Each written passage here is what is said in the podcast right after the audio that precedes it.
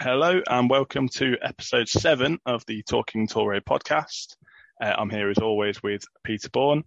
Um, and uh, firstly, we will be discussing uh, Torino's nil-nil draw with uh, Scudetto chasing AC Milan uh, that took place on Sunday evening. Um, the unbeaten record stretched to two games. Peter, what were your thoughts on the game? Well, uh, I'm going to lift someone else's t- tweet here. I can't remember who it was, but they said the, the, the, the, most anxiety they experienced during the match was when they saw Ventura sitting next to Cairo. but, but, there was, um, yeah, there was Ventura was in the crowd, as was uh, Alessio Cerci. Um, I don't know if you saw that from your vantage point in the pub in Cardiff. And so I saw I saw Ventura and had the same sort of why is he why is he there why is he there um, but, apparently, but thankfully, apparently just a social visit. Yeah, Cairo did put it on his um, Instagram, which he seems to have remembered the password for in the last few weeks. Um, I think it was some yeah. sort of promise they'd made. Yeah, so Ventura and, and Cerci were there, and unfortunately, your your great friend Omar El Kaddouri was clearly otherwise engaged. Too busy scoring in the Europa League, Peter. conference was it Conference League? No, it was the, the, it was the main thing. That's the main thing. I think I think it was the main thing. Yeah. Were they? Are they not in the um in the same competition Leicester in? Is that the Conference League? I, I think, think, you're I... giving I think you're giving El Kaddouri an upgrade there. Probably because I I mistakenly called it Europa League last week, so I'll claim an assist for that error. But um, but yeah, it was good to. Uh... I can confirm you are correct. It is the Conference League. Apologies, but it's still Europe, and it's still, still one one more goal in Europe that Torino have scored, unfortunately, this season. So I think El Kaddouri's got to get a bit of the credit there. Still, still doing the business. I'm sure we'll talk about him one day in the future. Maybe pod pod 225, he'll be your hero. Um, yeah. So yeah, Ventura in the crowd. Um, one other remark I uh, that came to me uh, yesterday, and I didn't think I'd say this at the beginning of the season, but Juric's Torino really remind me of the Torino of around 1993, 94 in the Emiliano Mondonico, in that play this 3-5-2 system, which is very aggressive, uh, concede very few chances and very few goals, um, don't score too many, and we're generally very, very tight against the big teams. Um, uh, Mondonico's Torino were, were very good at, at kind of classic result was a nil-nil against against kind of Capello or, or Sacchi's Milan. Um, so Torino are slowly kind of morphing into the kind of Mon, a slightly Mondonico-esque team, and Mondonico and and Juric have similar traits to their character as well. Um, I would say I think Juric's Torino. I think Juric's nature is a bit more kind of um, carefree and progressive in a way. We've seen a, a little bit less of that in recent weeks, and I think it's partly due to the personnel available. I think Mondonico played a, a far more kind of classic Italian system. But yeah, it's just I, I kind of found it interesting that at least Torino's results this season really kind of slightly Mondonico esque. Um, in terms of the game itself, about you, it wasn't as as exciting as the Inter game, that's for sure. Milan defended a lot better than than Inter did. I've got to give that to their, their credit. Um, Torino were not quite as um, yeah, didn't didn't play at the kind of intensity we did against Inter. Maybe it's partly because Milan played in a very different way and were less open. Um, I thought we shaded the game. I think the draw was probably just about the fair result. But if we had nicked it, I don't think there would have been too many complaints. I think we looked, we we yeah we looked we looked as we have done in a lot of these matches like like quite a good team. Um, it's it's the matches where we should be dominating possession and, and winning more comfortably that we're struggling in. Um, and on the flip side, Milan, I think this Milan's a bit of a tribute act side to, to their sides in the past. I mean, just it's unfair to pick him out as he didn't have a bad game, but you know, Tonali is the kind of tribute act to Pirlo. There's, there seems to be a lot of that in that in this Milan side.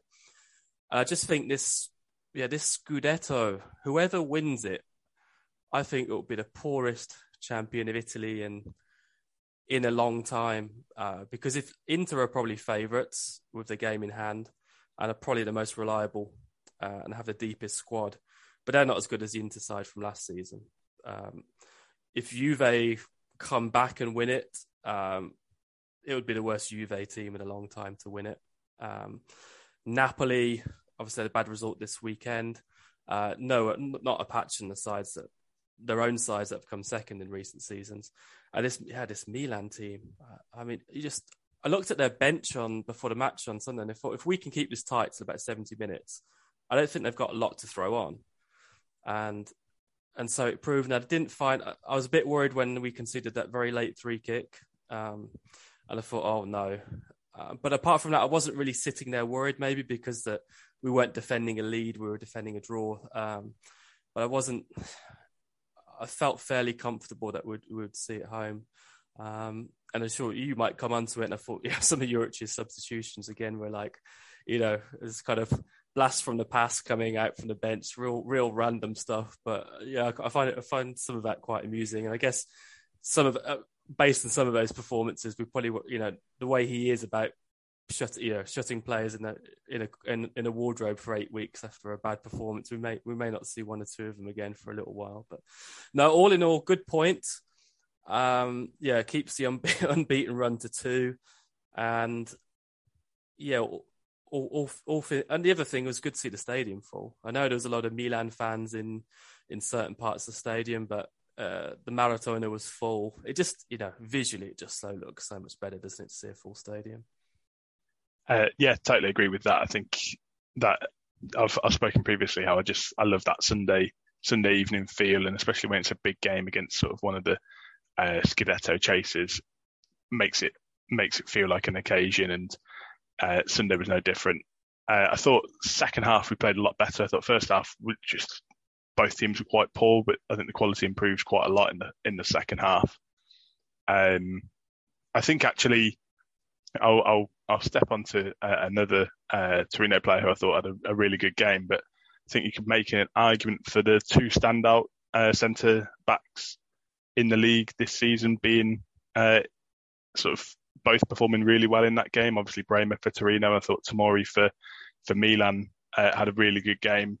Um, maybe a little bit different from Bremer, where he can he maybe makes a mistake, but then catches hit is able to sort of make amends for that mistake very quickly. The the one example being the uh, chance in the second half where uh, he takes the ball out of the air, sort of looks like he's going to get that yard of space, and then Tomori manages to get back and make the block. I thought thought both him and Bremer were very impressive on Sunday night. So in a nil nil nil nil draw, it's probably fair to um, highlight the performances of two centre backs.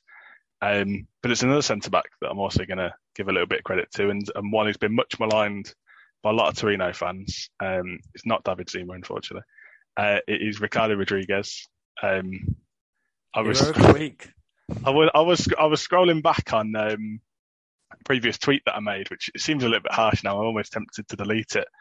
Um, and it was from the European Championships where I put a photo of uh, Clark Kent and Superman, and I put Ricardo Rodriguez playing for Switzerland, and then Ricardo Rodriguez playing for Torino, and the Superman costume was the Switzerland uh, Rodriguez. But he's he's had a really good season, just just quietly um, bouncing along. I think he's spoken about it in, in interviews as well that he didn't really feel that warmth of the fans in his first season last year, and and um, I suppose with with the with the stadiums obviously being uh, only partially open, you don't maybe not have that attachment to players as much, but he also had a very poor season in a poor team. It's not he he was not the only one who'd underperformed, but he's a he's a strange player because technically he's probably one of our best players, but it feels like he's just his legs have gone and he's he's only not even in his thirties now, but still a regular for Switzerland.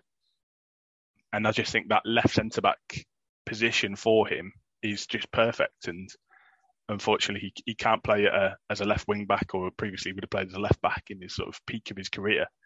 Um, but as a left centre back, he very rarely makes a mistake anymore, um, and just is just having a really comfortable season. And sometimes Juric will throw a wild card, and even when Rodriguez is playing well, put put Buongiorno in for a game. But I even like that that you've got Buongiorno as a natural sort of successor for him in a in a couple of years, and he's he's learning from a player who's played regular international football for a decade nearly, and just seems like a really cool, calming uh, presence on on that team.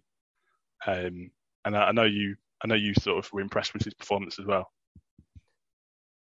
Rodriguez last season um, was playing left back, wasn't he? And like you said, his legs are gone. I mean, he turns like the number 69 bus, um, you know, it's reversing into the bus station. It is, um, his legs have got, he's played a lot of football. And the player he was at Wolfsburg, which was quite a dynamic uh, left back, wing back, capable of scoring quite a few goals and, and quite deadly from set pieces, we've not really seen in Italian football the three at the back really suits him. And I think your Clark Kent analogy, Switzerland, he, I still notice he plays in a flat back four sometimes, but maybe he's just told to, to sit there and, and, not get forward. Um, and other times he has played in a back three for Switzerland and, and looked good. But what the back three allows him, it allows him, uh, allows him to play quite interesting long balls forward because he's got he's good on the ball. Uh, he's got good vision, and it also allows him to have pace behind them because our, our wing backs are uh, well, apart from when Ansaldi plays, um, generally do have quite good legs. So he's he can play, um, know, he can play quite comfortably, knowing that he doesn't have to do too much running really. Um, but yeah, I think he's he's slowly, slowly had a had a very good season. Look at our defensive record; we've only con- conceded thirty goals. Uh, might come onto it when we when we play Lazio. I think if you're playing Torino bingo, you, you probably would expect that we'll get some kind of um, pasting before the end of the season because it's just it's kind of inevitable in in, in the season you are going to have a, an afternoon where you concede quite a few. Um, but yeah, the d- defense has been has been has been very solid, and he's been he's been an integral part of that. And I probably mention yeah the, the way Juric does change those centre halves. Um, I think part of that is born from Gigi early in the season making quite a few mistakes when he was getting tired in games, and I think that's a little bit Zima's inexperience as well. Rodriguez's legs. He, he does like to bring them in and out just to keep things keeps things fresh. In fact, the only one he doesn't change is, is Bremer. I have to. I mean, he was absolutely colossal on on Sunday. And how good is he in the big matches against a uh, against having a you know a centre forward he can get his arms around and and get close to. But then when he plays, you know, a Milan Djuric of Salernitana, or I can't remember. I think maybe João Pedro from. from some, he has. It's quite weird. The the bigger the challenge and the better the player, the more he embraces it. And he has had more difficult times. I think maybe Beto from Udinese as well. To looks, fair, looks I, think Beto looks. Yeah, I think Beto looks yeah. a really really good player. Um, but yeah, he was. Uh, Bremer, Bremer did very very well. Um, what did you think of? Uh, what did you think of Belotti's performance? I, I thought he I thought he played well. I thought he he looked very tired, and, and I think the substitution was came at the right at the right stage. I think he can have these. He obviously wasn't as good as he was in the Inter game, where I think that was more of a a better all-round performance. But I, I, felt, I feel like it's a difficult role for him in that sort of um, role on his own up front with with Brekalo, who was um, had a, really quiet game, which was thankfully not too there's not been too many of those this season, but unfortunately, a lot of them have, have started happening in this sort of second half of the season. Um, Pobega was still, I think, he's a, little bit out of form. So I think when when those sort of two Trequartista behind the, the front man are on on on fire, it doesn't really matter so much how well Belotti plays, or maybe it's not as as noticeable. But I think when they're out of form, it, it, a lot of the goal scoring pressure relies on Belotti. I thought that the the chance that I mentioned where he t- took the ball down was really good, and, and I don't think it was his fault for for not being able to get a shot on, on goal. That was just excellent defending. Um, and yeah, I, th- I thought I thought he was good, and we'll, I'll touch onto onto his replacement in in a second. But um, how, what were your thoughts on on uh, El Gallo? I was going to say that I agree with the one where he put ball from the sky was magnificent. There's one either shortly before or shortly afterwards where it was on the on the left hand side where he sliced it wide. I think the Belotti two or three years ago scores that, yeah. or at least uh, test test the goalkeeper. That, I think that was just a couple of minutes before he, he got subbed, and I think he visibly looked. I think it might have even been the last thing he did before he got subbed. Yeah, he's had a uh, hard paper around Belotti. That's, yeah, he has literally just been kicked around for six years. Is uh, um, but yeah, go and talk about Double P, Pietro Pellegri. Yeah, well, I think we owe we owe an apology for, for the big man, for the the the oldest looking twenty year old in football. I think. Um, I thought he looked really good. I thought he um, he came on and for somebody of his size, he's deceptively quick. Um, by size, I mean height, not uh, not weight. Uh, don't don't worry, uh, Pietro. I'm not, not not calling you out. Um, but he, yeah, I thought I thought he looked really good. He had that he had the one opportunity which, again, up against Tomori, he managed to sort of get half a yard and managed to have a shot and goal. Unfortunately, wasn't much weight behind it. It was an easy save, but um, he is an effective option, I think. And the biggest thing for him is a run of games and whether the fitness issues are always going to be there. I think if he can get a couple of games under his belt, and there is that opportunity where we'll be needing a, a Belotti replacement in the summer if he if he chooses to leave. I think if he can make an impact in these sort of this is probably a really big sort of period of his career because if he can stay fit and sort of get the odd game and get get a couple of goals, I, th- I think we probably would maybe not at the the fee that Monaco would like to sell him to us, but I think we might even negotiate another loan. And he is a useful player to have because the potential is there. He he you can see why Monaco paid the money for him um, when he sort of burst onto the scene onto the scene as a 15, 16 year old. You could that has probably had a detrimental effect to his career, and, and that's probably why he keeps breaking down with injuries. Um, but no, I thought he he had a really good cameo, and it, it makes you. I, I seem to remember him coming on against Udinese and having a similar impact and looking sort of like a younger Belotti, um, but maybe a little bit a little bit quicker. And he has got good attributes. It's just he needs that run of games, and, and whether he'll be able to find that continuity, I'm not so sure. Um, just a quick mention as well for for Seck, who who made a, a short appearance, as did uh, Ola Aina. Uh, like I say, Juric's strange uh, substitutions once again rearing the head, but uh, but they were subs I was I was happy to to see. I think um, Singo didn't have his better game. He seemed to be really negative in the first half, um, like playing just playing sideways balls or or not sort of attacking Hernandez. Whether he was just a little bit concerned about Hernandez getting past him with being such an attacking threat, so sort of with being a bit more conservative than normal. Uh, Seck, um, I, would like to see more of him. Uh, he's got sort of a, a, strange running style because he's tall and and and quick and sort of almost looks a bit cumbersome. But I think there is something in there. There's a bit of potential, and that's that that sort of not knowing what he's going to do is is almost exciting. I'm sure it can be frustrating. I think Juric was remonstrating at the end uh, of the game for something. Um, well, he did a he did a Sanabria almost in the last the move that led to the Milan free kick. He was yeah. a bit, um, bit soft in a challenge or giving the ball away. So. Um, but yeah, I think he I think he's definitely he, he he's one of those sort of a bet what a bet that I think uh, they they talk about in, in Italian football. He's the the ceiling would be quite high and a, a lowish cost where there was resale value. I think they were willing to sort of give that opportunity and see um, how he how he can do with the step up and a little bit sort of more structured coaching. Um, so yeah, I think I think of the, the three substitutes who sort of have been in the wilderness, I think it was second, well definitely Pellegri and then Seck. I thought showed a, couple of bright bright moments, uh, and Aina maybe the worst of the three. Aina Aina did okay though. He didn't do anything. Um, he was fairly conservative. I thought. He I think he had one shot from 20 yards. Like he, he, he I think I, I, remember there being an opportunity where I thought he was going to shoot, and I said, "Don't shoot."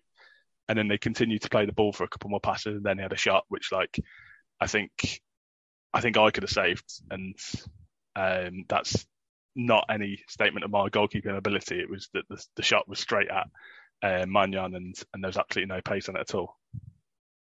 No, but it was yeah, he, he he seems to adapt to the pace of the game. Though I, I completely agree with you on the other two. I think Seck Seck does look quite interesting. He looks like he can beat a man quite easily. Um, but the last two or three minutes of the game, I think uh, there's a few times he lost the ball, and I was just thinking, oh, we're not going to see this guy until. I, would like to see fi- him. I'd final like, game of the season, probably now. I'd like to see him uh, maybe come on, or when we were sort of like two two goals ahead maybe, and, and we're going to have counter attacking up even just a goal ahead, and we've got counter attack opportunities, and and we can literally just give the ball to him and, and see because I, I, I get the feeling he can sort of get up the field quicker than any player we've had in recent history, just because of his pace, but also his height and his the length of his legs. are they just seem to go on for days. It's um, I think he, he could be a really useful player given the game situation and probably that it wouldn't be if you were sort of trailing you need a goal he, might not be the player to go to but I think if you're ahead and, and you're going to have that space in behind he would be the perfect candidate to bring on. A bit of a shout out as well for um, Matthew Garbett, our New Zealand international, who um, actually didn't make the bench in the end, but got his first call up, didn't he? I think he might be one to look out for before the end of the season. And I, I wonder if the next one out of the wilderness will be Karol Linetty. I mean, I, I thought Karol Linetty when I saw all his names, you know, now Izzo's almost becoming a regular again. Um, yeah, the, the Karol Linetty is a bit of a strange one because we have been a bit short in midfield over the last. last he always seems to be um, with the biggest cheerleader on the bench though. So whether whether Juric and and same with Izzo, he never seemed to throw the sort of toys out the pram. And when he wasn't playing, he seemed to always be supported and just ready for his chance. So I think that's probably one thing Juric is able to do. You don't hear many players who aren't playing sort of speak to the press. I mean, the fact that the press is owned majoritarily by Cairo might help with that as well. But um, there doesn't seem to be. It seems to be quite a solid group and quite a bit of unity there, where those who aren't playing are just supporting the, the 11 players on the pitch. I think for certain players as well, there's a realism that, I mean, Zaza has barely played a minute this season. It's just a lot of little injuries, but there's there's quite a few players like that who have just um, faded from view. But like you said, not kind of faded from view without too much uh, too much fanfare. I mean, uh, the, the likes of Baselli going as well in January. It's quite interesting that Baselli at Cagliari is not really from whenever from what I've seen has not had a massive amount of game time or impact. Um, but Robert, you're wearing a, a, very delightful Torino shirt. Yeah, apologies um, for apologies for the uh, listeners who can't see this, but I am wearing uh, this season's 115th anniversary shirt, which uh, it's a beautiful shirt, but I'm not sure whether 115th is an anniversary that requires a special shirt for it. Um, but that still doesn't uh, sort of prevent me from spending my hard-earned money on on buying it because it is a uh, lovely throwback to uh, sort of previous Toro shirts of the year of yesteryear, and that is what this next segment is going to be about. So rather than doing our sort of traditional hero villain uh, of the week, we decided to uh, discuss some of our favourite and sort of least favourite Torino shirts of the past. So, shall I pass over to you first, Peter? Yeah, it's good. I think when we've um, we've looked into this, we all realise that Torino shirts up until around 1980 were always pretty much glorious. Um, it, it, this was the era before really kit manufacturers and and sponsors and too much kind of variety in shirts. So you would have had different collars, occasionally different crests, but not not kind of a wide variety. Obviously, there's a famous Fiat kit in the in the mid 40s as, as well. But so I guess when we're talking about kits, uh, we're we're going to be looking at 1980 onwards. Um, I think the first Torino kit to have a sponsor was was Barber- the Barbero kit in between 80 and 83, which is a thing of beauty. Slightly, um, slightly angry, angry looking bull. Uh, yeah, slightly hungover looking bull. uh, I might describe it as. Um, that was me, that was me in that pub in Cardiff. That was that was you in Cardiff. Yeah, it was quite a bit, quite an interesting ball, and I think yeah, I think really we're probably going to be talking a lot about kits from from the nineties onwards, and we're going to look at our, I guess our favorite and least favorite home away and increasingly in the modern football the third kits have Torino have done some quite interesting things with the third kits which I think is definitely worth a, a conversation one thing I say to you it's possible to have a good kit from a bad season. So when you look back at your fa- the kits, do you think certain kits are just we're very negative memories of that? Yeah, kit. I, I appreciate kit could become a cult kit um, because it, maybe it's very different, especially some of the third kits. But I think this, for the home and away kits, for me, if they're if I associate them with bad seasons, it's hard to look. It's hard to it's hard to look too too much into the design and the aesthetics of it.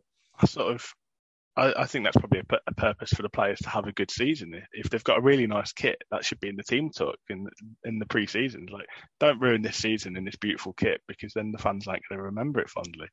Um, so is that is that where we went wrong between I don't know 1996 and yeah. They, they should just had the kit four chat. or five years ago. Um, yeah. I, th- I personally, for me, especially, and um, with with my not being a fan for it as long as yourself, a lot of the sort of retro kits I wasn't a fan for, so I'm not going to remember the era as well as as well as yourself. So I think for when I was actually looking at my worst kits, a lot of them do sort of match up with really poor seasons, but they are also really bad kits. So I think I would I would have no problem in sort of wearing uh, or or thinking fondly of a of a kit from a bad time. But I think you're right. Some of the kits that you prefer, I think that added factor that it was when it, it was a time when the players were doing well. And I think some shirts are synonymous with players as well. So you'll see a shirt and you'll be like, okay, that was a shirt that a Baby a Baby Pelly wore, or that was a shirt that one of my picks. I can remember um, Joseph. Come well, on. uh, Josef Martinez. it. I, I, can- Josef Martinez. I can remember scoring a rare goal in one of these games. Josef Martinez. Uh, another one of my uh, cult favourites. Um, so yeah, I think I think that's I think that's fair. But I also think, especially now that the trend of sort of retro shirts is, is coming along in, in 10, 15, 20 years time, I don't think people are going to remember as well exactly like, oh, you're wearing a, a 1994 Torino shirt where you finished 17th in the league. Like for a lot of people, like very niche Torino fans might recognise that, but I think sometimes shirts, especially, and they've um, exploded over the last sort of couple of years, maybe with the with the lockdown and, and people had a bit more time on their hands and a bit more disposable income trying to buy these shirts that they liked when they were younger. I think a lot of people just buy shirts for the shirt rather than like you'll see people buy Torino shirts who aren't Torino fans. It's more of a, a fashion statement. They like a shirt and they buy it. The Venezia shirts from this season, I didn't realise there were so Oh, many. if I Venezia if I hear if I hear another person tweet a bloody Venezia shirt, I mean I'm and, and they are having a poor season as well. So Yeah, I'm, yeah, I I wonder mean- whether their fans are glad that they, they've got such such lovely shirts in such a terrible season. But no, it's quite. I think the way we're going to play this is we're going to go home, away, third kit, and give our best and worst, and then we'll stick them up on Twitter and put a bit of a poll out from kind of the, the ones we've decided and maybe a couple of others from the shortlist. I think a bit of context. Torino, you mentioned the kind of class. I guess it's the classic football shirt culture, but the Torino shirt is often when people do these videos of favorite Serie A kits um, of all time. Torino's often there, not often, not often the first. Um, and you find a lot of lot of people, um, at least in the UK, got into Italian football in the early '90s, and it just you know those Fiorentina kits and the Sampdoria kits, and quite often Parma because you know Parma is a that was kind of really their their period of history as well. Um, I think Italian football just does have a lot of nice kits. I mean, the Milan and Inter kits, when when they're done well, are, are very nice. Uh, dare I say it, but even the Juve kits of the early '90s for me, it's it just the Juve kits against the Torino kits in those derbies in the early '90s just look so good. Um, and I think we've kind of yeah, the the, Ro- the Roma kit's such an interesting color as well, and you got the Palermo as you know most famous example of a team playing in pink. I just think yeah, you have so many. I think uh, I think yeah, you've got yeah you've got the, you've got the differences where like in England you've got sort of Southampton, Stoke, Sunderland. Sorry to bring up Stoke.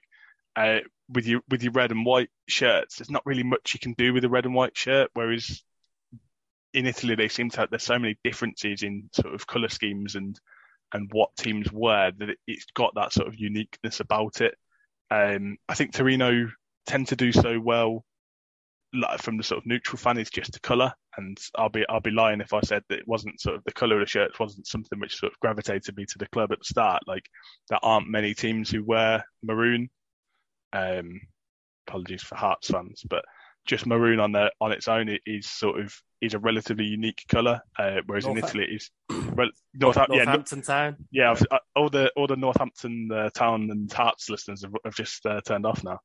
Well, Um, Northampton Town. I remember when when Vale used to play Northampton Town. There were a group of fans that often had a Torino banner uh, following Northampton Town. This was like 30 years ago. Um, so yeah, it's it is funny how how colours bring but in, but in Italy, but in. Italy, Granato is actually relatively common. There's obviously Salernitana, Torino, uh, Reggiana, Arezzo. So th- yeah, there's, Yeah. there's there's quite a few um, sort of teams using that colour scheme, but um, I think Torino is is if you see a maroon shirt, like you, are probably thinking of Torino.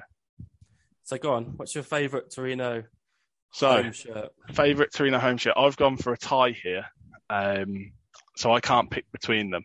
So I hope hopefully that is going to be okay. And I've got they're weirdly ten years apart. Although the the Adidas kit seemed to, I think there were whether there was just slight discrepancies, but I think the the era of the Adidas kit might have gone from sort of 84, 85 up until sort of 87, 88. Um, but yeah, it is the Sweda uh, Adidas uh, Torino shirt with the classic Torino Calcio sponsor. Um, and just, I love, I love shirts with collars on. I'm, I'm to put it out there. I, am a, I'm one of those people who likes, uh, I like, I like, I like a collar on a football shirt, as you can see with the 115 year anniversary. Um, I just think they look smart. It, it looks maybe not the most comfortable to play football in, um, but I just think it looks like something you could. It's quite clearly a football shirt, but I think if you went to the pub wearing that, people wouldn't automatically think you're in a football shirt. It it looks relatively trendy and looks quite cool. Um, Adidas probably one of the most famous kit, kit suppliers, obviously in in the world. I just think having a, a big brand Torino shirt is something that I would still like to uh, be able to buy like a modern version of. Like the last two uh, kit suppliers we've had have been been Joma, who have, have made some nice shirts, and we may get onto a couple of those uh, in this episode, and also Kappa um, have produced some terrible shirts, but also some really, really good and memorable shirts. So my uh, my number one or joint first home shirt is the Adidas Sweda kit from the mid 80s. I'm just going to say this first before you say it, but that Adidas kit I have wanted pretty much for I don't know since the first time I saw it. I think i want to have that shirt, and very occasionally one will come up on eBay, and it's quite often stained or a, a really kind of weird size. Uh, the away kit version came up during lockdown, um, which I bid for, and some I think some fella in Switzerland spent about 300 euros for it, which I was definitely not going to do. Um, Is it Ricardo Rodriguez? well, if anyone does have any of those Adidas shirts and is interested, I, in see, I've, I've given up. On, I've given up on this because I know that in the very, very slight chance uh, that one does come available, uh, if anybody's met me or, or has seen photos of me, I'm a little bit larger than Peter. Uh, so I don't think there's going to be any chance that one of these shirts is ever going to fit me. So we managed to get some sort of inspired hoodies uh, a few uh, about a year ago, I think it was, from Italy. Um, and I think that's the closest I'm ever going to get to it. But it is it's a beautiful shirt. Um, my second or joint first home shirt uh, is a Lotto number. Now Lotto is one of the Italian brands I've just got an affinity to. Uh, I've always wanted a pair of Lotto boots, and I've probably reached the stage that I'm going to admit my football career is probably over now, so I don't need to be spending money on uh, a pair of football boots. But if if any clubs are interested in a in a six foot five target man, then I'm available. Um, but this is the sort of 94-95 season. Even even though I wasn't a fan at this this era, I see this shirt and I just think of Abedi Pele. Uh, I think this would have been his first season, um, and it's it's a, again, it's got another colour on because I think I think as, as I've just mentioned that I do like a football shirt with a collar, um, and then it's got uh, sort of images of the bull throughout the shirt as well. Um, and I think it's just a really smart shirt. And I've got a funny story about this this shirt, which I do actually own, um, but I didn't realise I had how I had it. So I'd been looking for. I think it was in in lockdown last year. Uh, might even be the year before, I was sort of looking for this shirt to add to my collection and managed to find it in uh, sort of a, a, size close to mine. Um, so I was sort of messaging the uh, the seller just to find out the exact sort of size of the shirt. Um, I think it was an XL, so I was just seeing sort of sometimes you can get a tight fitting XL or, or a baggy one. And then I just had a feeling. I was like, I think I've seen this shirt before uh, and then went upstairs into my wardrobe and and then managed to managed to find it. And so I, I, was trying to buy a shirt that I already owned, Uh, but you were emailing yourself at that size. Uh, well, may, maybe that was maybe that was the case. The, the, the, sad news was that when I tried it on, I, I think it, I think the shirt I had was even the exact same size as well. Uh, so that was a quick, uh, and it did not fit. So carrying a few little uh, lockdown weight there. Uh, but that is that is sort of my mission to sort of manage to fit back into that shirt at some stage in, in the in the near future.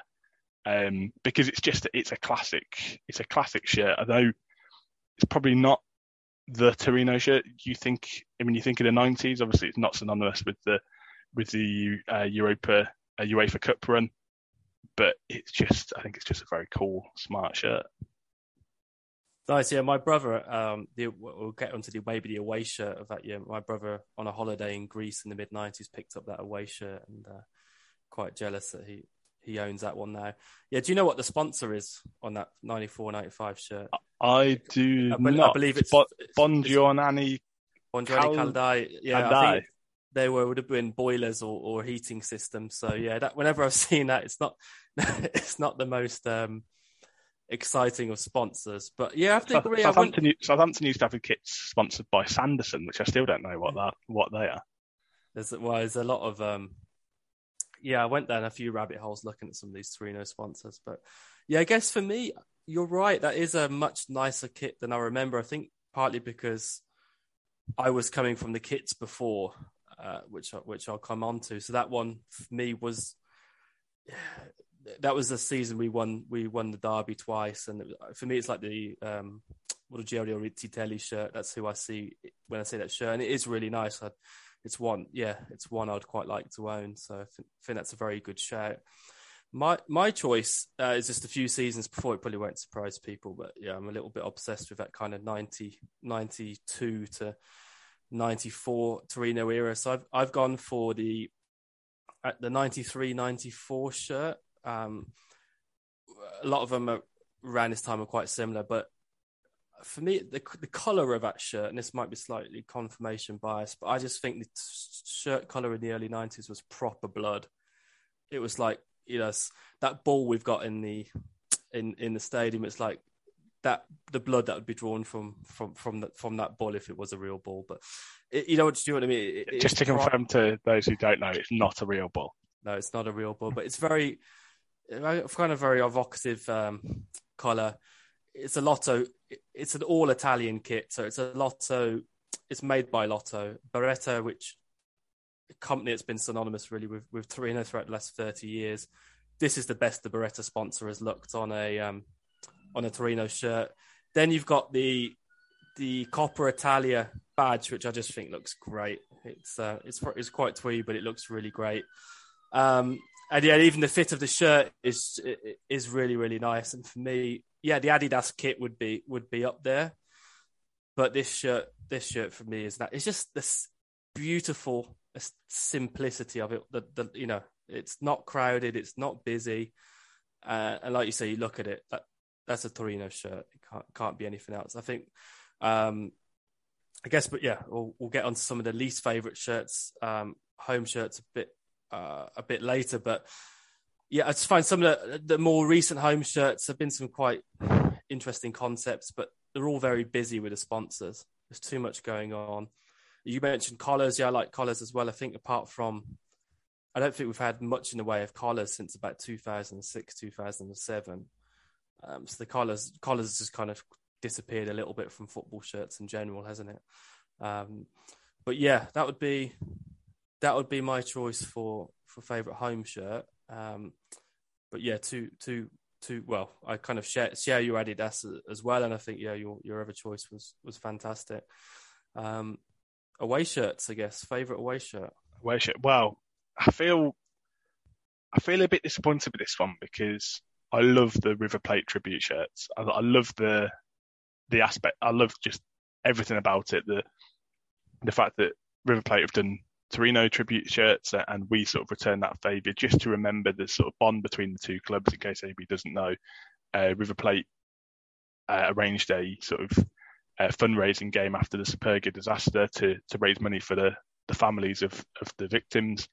Um, so they came over to Turin about two weeks after the um, tragedy, uh, and sort of ever since there, there's been a sort of friendship between um, River Plate and Torino.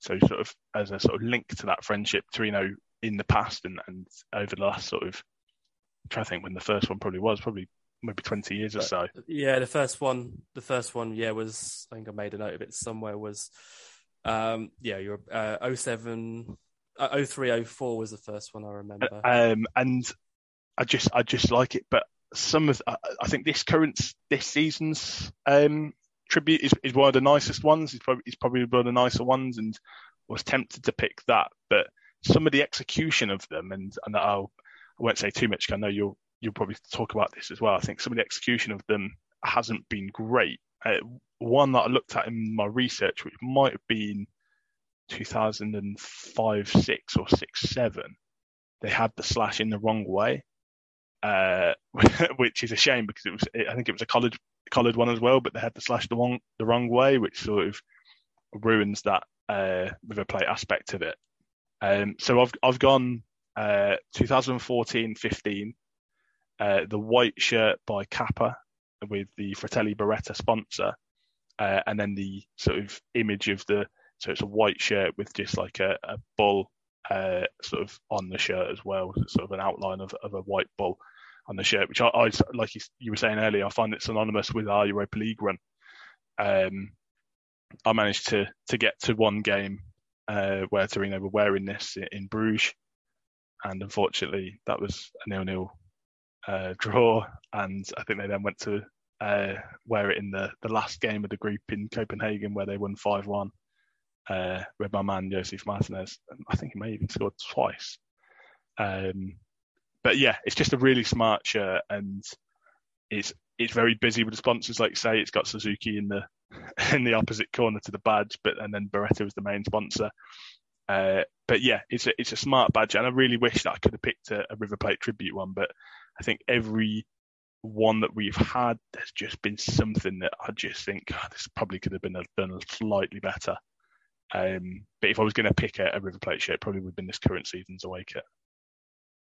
I agree. No, the River Plate thing is lovely, as is as is the the friendship between Benfica, uh, Torino and Benfica, Torino and River Plate is is really nice. And um, there's a third club as well in South America. Uh, Corinthians in Brazil often have a, despite the fact their home shirt's black and white, often play in a in a Torino away I, kit. I also didn't I didn't realise this, and I haven't done too much uh, research on it, so forgive me if I'm incorrect. But I also think Club America in Mexico uh, Torino may have opened the Azteca. Uh, so they released the maroon shirt to commemorate that. So I think it might, I think the Azteca might have been opened in 1966. Uh, so I think it would have been 2016. Uh, it might be worth looking up. I think Club America's away shirt was a maroon shirt as a sort of, uh, sort of to remember that and commemorative uh, that Torino came to open their stadium. So um, that's another shirt. Another club who've sort of got the Torino link with shirts. For me, yeah, the River Plate one is great. It's not my choice, but it would be up there. If I was choosing the River Plate one, it would be the, I'd say around the 16, 17 one. Um, I call it the Cristian Molinaro shirt. Maybe I don't know. I just see Cristian and Molinaro hooking hooking a ball away in it. Um, but that that was a nice one. Um, and quite often with the away kit, we don't have our proper crest. We just put the bull on it. Uh, it's something we've done on second and third kits. It's it's one a bit similar to that, but best away kit. I I loved uh, again boring old me, but I'm going back to the the early '90s, and I believe it's the 92, 93 one. So there's a various theme of of of these Beretta kits where we had a, a kind of Granata splashes on it. I'll describe it. Um, this one's going to be better if when when you post it on the poll, but it's kind of got yeah, it's kind of got I guess, splashes which, which run across the stomach under under the main sponsor and then across one of the arms. Um, but I could have chosen probably between 91 and 94 any of those away kits. I think they're uh, just yeah, they were all, all, all great kits. And then of of the modern ones, it'd probably be yeah. I think some some of our white kits um, have, have been a little bit bland. The away kits were just a kind of bit bit full of um, sponsors logos in random places.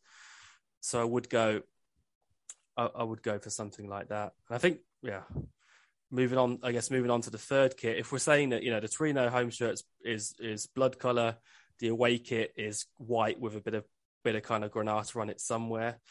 The third kit, obviously, we've had lots of variations of it. The for me, the kind of standout ones do tend to be the the navy ones, I'd say, and that's the ones that have stuck a little bit more. But what, on, what's your favourite third kit? I think this is one where I think we both agreed. Um, uh, but I'll I'll leave you to mention the the one we agreed on. So I'll I'll go for one which I think we both appreciate. in it. and again, it's it's another shirt which is a link to history. It probably also doesn't count as a third kit. I think it was a it was sort of described as a special kit. It was like a, a one-off game.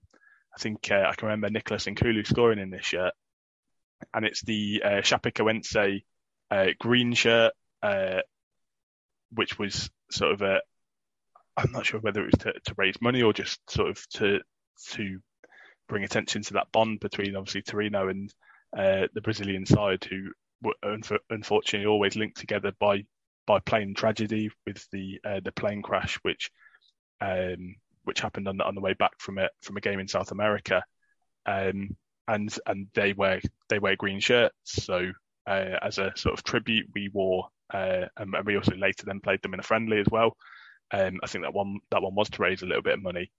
Um, but yeah, it's just a smart green shirt with uh, similar to the to my away shirt pick. It's got the the bull uh, on the side, the bull outline, but that's also in sort of like a lighter green. Uh, I think that's a shirt, one of the rare shirts I think we both own actually, Peter. But um, I think it's just whether whether you can technically class it as a third shirt, I'm going to for the sake of this game. Um, but yeah, I think it's it's a really smart smart shirt. Well done by um, by Kappa as as to sort of executing that one well. Completely agree. It's um, it, it's um, having bought the shirt, it's quite a hard one to squeeze into. I've got to say, it's uh, it's on, on one of Kappa's on the tight side, but yeah, it's an, it'll be one of those shirts which um, which yeah, as time goes by, will be um, probably quite tre- quite treasured, treasured and much sought after shirt. I've gone for two, so I've gone for t- really two of the recent navy ones. One being the current season uh, navy with the gold on it. One criticism it could probably do with one fewer sponsor somewhere on it, and I do find the Suzuki logo a little bit too domineering on our on our modern kits. I find everything a little bit too big.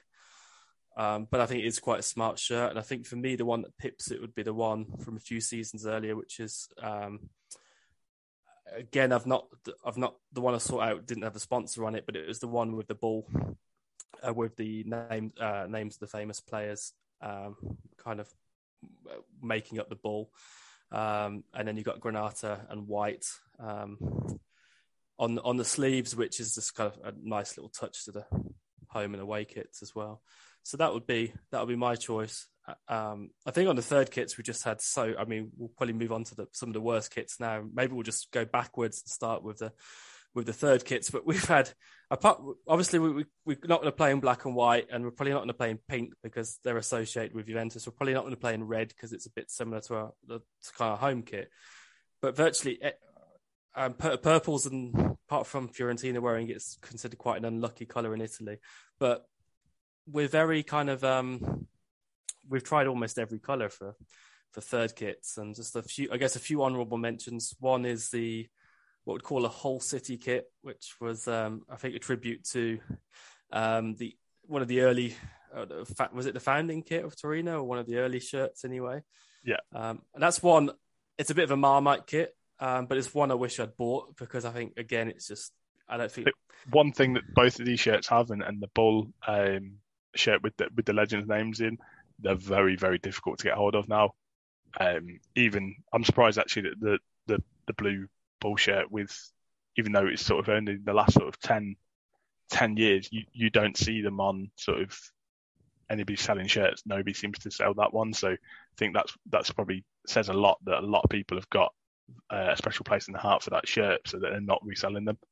Um, and yeah, same with you. The the Torinese Hull City one um, it is uh, it's it is a bit marmite, but yeah, it is a it's a cool shirt because it's different and and like I say, it represents that link to the past, which I think is always good to have with a uh, with a shirt that's not it's only going to be worn worn once or twice a season. To have some sort of connection to why you're wearing it is better than just saying, "Oh, here's a brown and uh, orange shirt. No, I agree. Um, I, yeah, I, I, had a very late change of heart on my least favorite third kit, and this was thanks to someone who, who replied to your tweet. Um, so I had a few honourable mentions. There was a, a few dodgy kind of sky blue third kits in the across the 2000s, which weren't great. There's a kind of I call it the Graham Souness third kit from the era he was my coach because I'm, pretty sure I, remember a picture of him wearing it. It's kind of uh, it's one of those. It's very 90s in um, 90s goalkeeper esque almost. It's blue, greeny, yellow with those those Kappa paw prints on on on uh, on the arms. Um, so that they would have been amongst it. But then uh, someone, I think Fabio Alberto, his name is, came in with a very late call, and I completely forgot this kit, and I hadn't seen it on any on any uh, kind of historical sites. It was a peach shirt from 95, 96. Not, we were really bad in that season. Um, so that, that, yeah, kind of kit is associated with failure. I've also got to say, I mean, how many times did Torino actually ever wear these third shirts? Barely once a season, but I have vague recollections of wearing that peach shirt. That season where the striker from Croatia called um, Vedin Karic, he must one of the worst players I've ever seen for Torino. And I, yeah, I associate him that relegation and that peach shirt, and that it is um it's a very bad shirt. The color uh, the color makes no sense. So uh, yeah, thank you for submitting that. That is definitely my my choice for worst third kit. Worst third kit for me. Um, I've gone for a Joma one because I felt a little bit bad that my first two were Kappa picks. Um, and so I'll go on to my home and away worst shirts in a second. I'll probably do those ones together because they're from the same season as well. Um, and then I did send this one in to you to discuss and then realised that you'd actually bought it. So apologies if this is one which is uh, close to your heart, but it just seems like a lot going on. Uh, so it's a 1920 Torino third shirt, which is obviously predominantly blue, um, with sort of maroon on the sides. And then it, I really dislike the away shirt from this year as well, which has just got these sort of like maroon dots that just looks like somebody's got a little bit par- carried away on on Microsoft Paint and just didn't know when to stop putting designs on a shirt. Um, it just seems like, and I, I can't even remember us wearing it in a game. Oh, um, I do, um, yeah. I, I I do remember us wearing. Oh, oh, you talk about the third shirt, sorry. The third shirt, yeah. Yeah, the, I, I think the way, I think the way, yeah. the way I can yeah. just imagine Iago Falque in it. Yeah, um, it's very but, Iago Falque. That shirt. Uh, yeah, the, the the third shirt, just it looks like a training top. Uh, even but the only thing that makes you think that it's not training top is the fact it has got a massive Suzuki sponsor, smaller Beretta logo, um, and that, they're so big, so big that they're almost touching. Um, and yeah, that's just uh, again third shirts are. I don't think it's Torino had history of having nice, quite nice third shirts, which obviously good because it makes people um, buy them and, and creates extra re- revenue. But like you say, it doesn't really matter too much because you're not going to be wearing it that often. I think our current one, which is quite a nice one that you mentioned earlier, I think we've only worn it once this season. Um, so it's not something you're going to see Torino playing very often, but I think a, a, a nicer one is always a bit more beneficial. I bought that shirt because it was cheap, so I'm not not offended in any way. Um, yeah, I guess um, yeah, onto the away shirts. I guess my least favorite away shirt. Similar kind of reason. I'm going back a bit in time, so it would be the 06, 07, one of the early Cairo years. There was a uh, white away shirt where, the, the, kit manufacturer, the, badge, the badge was central. Um, we had the Beretta as a, as a kind of second sponsor, and then Reale Mutua as as the main sponsor. And it was, everything was just tight. It was just like it was just slapped together in very very quickly as kind of almost as one logo. Um, just a not very not very impressive shirt at all. And I think seeing as you're doing your away and your home together, I'll do my least favorite home shirt. Uh, there's probably a couple. Some of the early ones in the the Ventura era by Kappa were, were not great.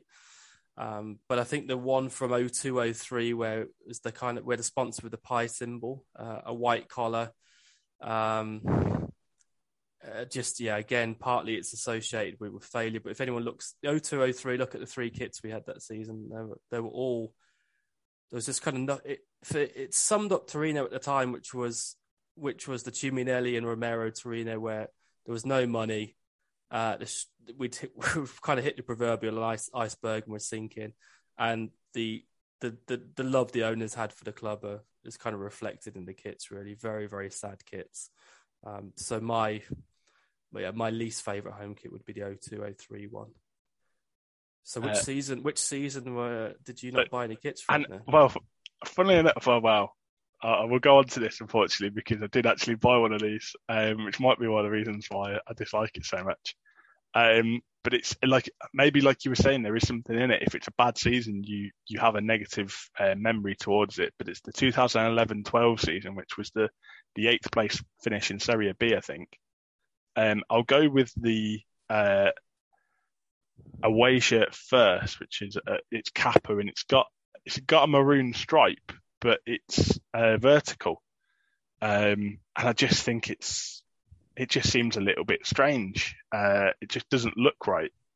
Um, and this is actually the shirt that I own. Um, I think Kappa, it, it obviously being in Serie B at this time, it's very difficult to get hold of Torino shirts. And um, in my wisdom, I think Kappa were having a an end of season sale where you could get free name and number on a shirt as well.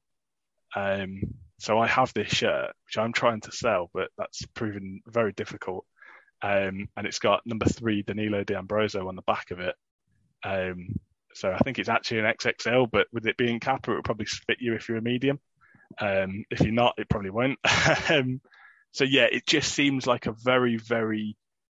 I just, I just, I just look at it and just think, oh, it just doesn't. It's the, it's the lack of symmetrical. It's the fact that it's not symmetrical. I think it's just like you've got one half of the sponsor and then you've just got a vertical stripe on it. It just seems a bit a bit strange to me. Um, and then the home shirt from that season isn't much better. Uh, the stitching around the the midriff looks maybe like a like a sports bra. Uh, is the only way that I can describe it. It just I don't know why, and and especially if I was wearing it, it would definitely look like a sports bra. Um, thankfully, I didn't purchase this one. Um, but it just looks just a bit weird. Um, and and maybe there was something in it, like you said. If you, if you've got a, a kit from a bad season, that's going to give you sort of negative memories towards it. Um, and it was not a great season on the pitch, and the shirts were were sort of sum that up as well. Good. We've managed to talk a long time about kits. Was, uh, yeah, was, uh, uh we, have talked we've talked about three times as long as uh, as much about kits than we did about the uh, Torino game, which uh, apologies yeah, if you're not into football shirts at all. I, was going to give a very quick uh, shout out to a few people who got engaged in this. So Dan Dan Calcio is a is a regular contributor. Um, again, the whole what we call it the Hull City one, but the FC Torinese one, massively underappreciated. Uh, Giancarlo Rinaldi of Fiorentina fame and Rigori podcast fame, a little bit similar to me. He, he likes the classic kits of the, of the early nineties. Uh, a few of us are in agreement about the about the ball, um, the the ball on the blue kit, trying to get hold of that one. Um, and then yeah, a lot of love for the Adidas kit. So what we'll do, we'll we'll, we'll throw up the um, uh, some photos of the of the kind of kits that we shortlisted for best and worst, and then have a little bit of a poll on Twitter. And um, but yeah, it was good. It was good. Heroes and villains of, of kits and um, shall we? Shall we move on to more serious business and Ciro Immobile? Yes, it is uh, the Ciro Immobile derby this Saturday uh, as Torino travel to Lazio. Um, Immobile seems to be incapable of, of, scoring goals unless he's wearing a Lazio shirt. Um, and I, I, don't want to say too much because he is fresh from scoring a hat trick against Genoa uh, at the weekend. But yeah, that is Torino's next game. Uh, I I was actually researching this and, and thought Lazio, having lost quite heavily in the in the derby, I sort of imagine them to be in sort of a little bit bad form. Uh, but they've actually that was only only defeat in their last five, and they've won four of those. Um, they're sort of fighting for. I think Champions League might be a, a, bit too much for them, but sort of Europa League, Europa Conference League is, is where they're aiming at at the moment. And I think there'll be a bit of bad blood uh, given the circumstance of the the game, the penultimate game of last season, where Immobile had a penalty in the last minute. Very contra. I think I seem to think it was a controversial penalty. Was it? Was it Nkoulou with the foul? Was it Peter? It was a bit of a slot. Yeah, it was about five minutes to go, wasn't it? It was a bit of a kind of it was one of those 50-50 ones. Uh, it was a bit of a sloppy challenge, tired challenge, leg from yeah. Nkoulou from memory. Um, and as you, yeah, as you're going to go into Ciro, missed it, and just whenever he comes against up against Torino, something happens. It's never, it's, you know, it's never. I think that, and I think his, I think his girlfriend or wife might have tweeted something about it, or, or Instagram, um, put something on Instagram after the game. Um, so I think the relationship between sort of Immobile and I think it was aimed at Cairo, the the Instagram message about something which had happened after the game, and the way that Immobile left Torino after that sort of that he'd he was sold after the qualification for uh, Europa League. Um, he went over to Dortmund where he he wasn't very successful. Then went to Sevilla, wasn't very successful on loan. Torino sort of rescued him, bought him back. He had a good season, but that was just as Belotti was exploding. And I think Torino did make an offer to try and um, sign him, but whether that was sort of a a proper offer or is it there was ever actually an intention to to put Belotti and Immobile together for a whole season, I'm not so sure. Lazio um, came in and signed him, and and to be fair, he, he's gone on to to just score hundreds of goals for them. Um, I think he's regularly scoring 20. I think he's been Capocannoniere a couple of times whilst at Lazio. He, I think he's leading the goal scoring charts at the moment after that hat trick in um, at the weekend. Um, so yeah, there is always. And it's a shame because he was was one of the best strikers we've probably seen in recent years for Torino. But there's a, a bit of bad blood between the two, um, between him and, and, sort of Torino, um, which I get the feeling in that game uh, last season he was very. He was sort of wanting with Torino trying to get the point to keep them up. Immobile seemed to be trying to to do his best to make sure they didn't get it, and and thankfully he, he um, managed to miss the penalty in the in the in the latter stages, which which gave Toro the point they needed. Yeah, I think the implication from Cairo was he was trying too hard, which again, it's so it's a regular complaint by Torino uh, officials. I'm not going to get too involved in that. And then the, the conversation about Immobile and Nazionale is one for another, you know, really for another podcast. But it's kind of clear in his career he had a very good season at Pescara. He was good at for a season at Torino and been very good for Lazio when teams are built um, to play a certain way. Um, he misses a lot of chances, um, but he scores a lot of goals. I mean, he's, he's got the fifth best um, goals to game record of all time in Italian football. So you you can't argue with that too much. I just think he's a very kind of specific type of specific type of striker. Um, and I think, yeah, playing for national team, you're going to get you're going to get fewer chances. It's a little bit higher pressure, um, and the team's not going to be built around him in the same way. Um, but yeah, looking looking ahead to the game, like you said, yeah, Lazio are two defeats in eleven. Uh, they don't lose silly games. I think of of the games they've lost this season, only the ones at, at Bologna and Verona, where they got got spanked actually earlier in the season, but that kind of happens with Sarri teams sometimes when they're when they're, when they're not set up properly or, or kind of getting used to uh, getting used to his way of playing. That that sort of thing can happen. Uh, they've scored 64 goals to our 35, yet they've conceded 17 more than us. So um, there's lots of goals in their games. There's not many goals in our games. Uh, he said there's a lot of needle between the two teams, the two presidents, uh, with the 3 1 up last season that we managed to that we managed to throw away. Was it three one or three two up? But yeah, we, we yeah we, three two yeah. three two, and, um, and then Caicedo scored in, in the in yeah. the dying seconds. I think they scored twice in, in injury time. Yeah, I mean apparently the situation between Cairo and, and Lotito has improved a little bit, but Lazio are a strange team because they they don't ever seem to do much in the transfer market. They're always like one or two players in the summer. They always again they don't even tend to sell players. It's it, they just there's a lot of stability there. Um, it's got quite a good spine, I think. They got yeah. Milinkovic, Savic. Uh, it'd be interesting whether I don't think he will. I think it will be the the reunion of the the Milinkovic Savic brothers because Berisha's been playing so well uh, in place of Vanja. Um, and then obviously Immobile up front. So I think they've got that spine which will always enable them to be a, a sort of top eight side because they've got three players who who arguably should be playing in the Champions League regularly. I agree. Yeah, and they've got yeah, it's got a very very settled settled side, and um, and now under Sarri, they just seem to be seem to getting used a little bit more to his way of playing. I mean, Torino are just are going to go there with a very kind of different setup. I'm undecided. I said to you earlier, we'll probably there'll probably be a game that some point in the season where we, we get caught out and and we're on the end of wrong result. I just think is is Easter Saturday? Is it is this going to be the weekend where where we do get a bit of a thumping? Um, yeah, I'm not, and maybe their motivation for points for Europe is a is a bit more than as just how can you trust us away from home? We've scored eight goals.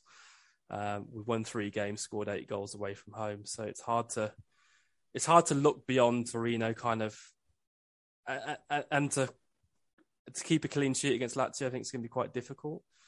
Um, so kind of our tactic of you know of keeping it tight is is is going to be tricky. So, yeah, I mean, I, I make this prediction kind of hoping to look foolish, but yeah, I could, could maybe see us losing three one or something like that. Um, Immobile definitely to score.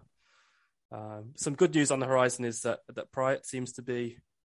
They seem to suggest he might be back in ten days, two weeks to, for selection, and I think that yeah, that, that, kind of home game against against Spezia, um, he could even be back for. So yeah, I'm not not massively optimistic about about this weekend, um, but yeah, hope to be hope to be pleasantly surprised.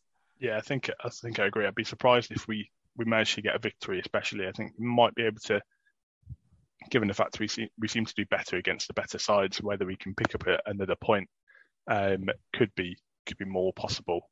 Um, it's a bit of a strange one for Torino because we got 39 points now, probably going to be safe, seeing the teams at the bottom seeming incapable of winning. Um, so there is not really much for us to, to be fighting for. So we might be be doing the the things that previously we've we've bemoaned other sides for doing. Just if we, if we're picking up points when with nothing to play for, that that can sometimes be frustrating. But I think the the one thing I would like us to, to try and fight for would be would be a top ten finish. Um, I know it doesn't really make much much difference between finishing tenth and eleventh, but I think tenth is the highest we can we can aim to finish. Um, and um, whether there'll be a bit of motivation for Juric with it with it being Verona who are currently there. I think their fans would be um, quite happy at finishing above um, the manager who left them uh, in the summer. Um, so I think I think six points between the two sides, but but Toro have got a game in heart, game in hand, which is a difficult one away to Atalanta. Um, but I think that's some sort of something to sort of try and fight for for, for the the remaining seven games of the season, trying trying to fit, finish in the top ten, um, which would which would probably mean finishing above Verona as well. Very good.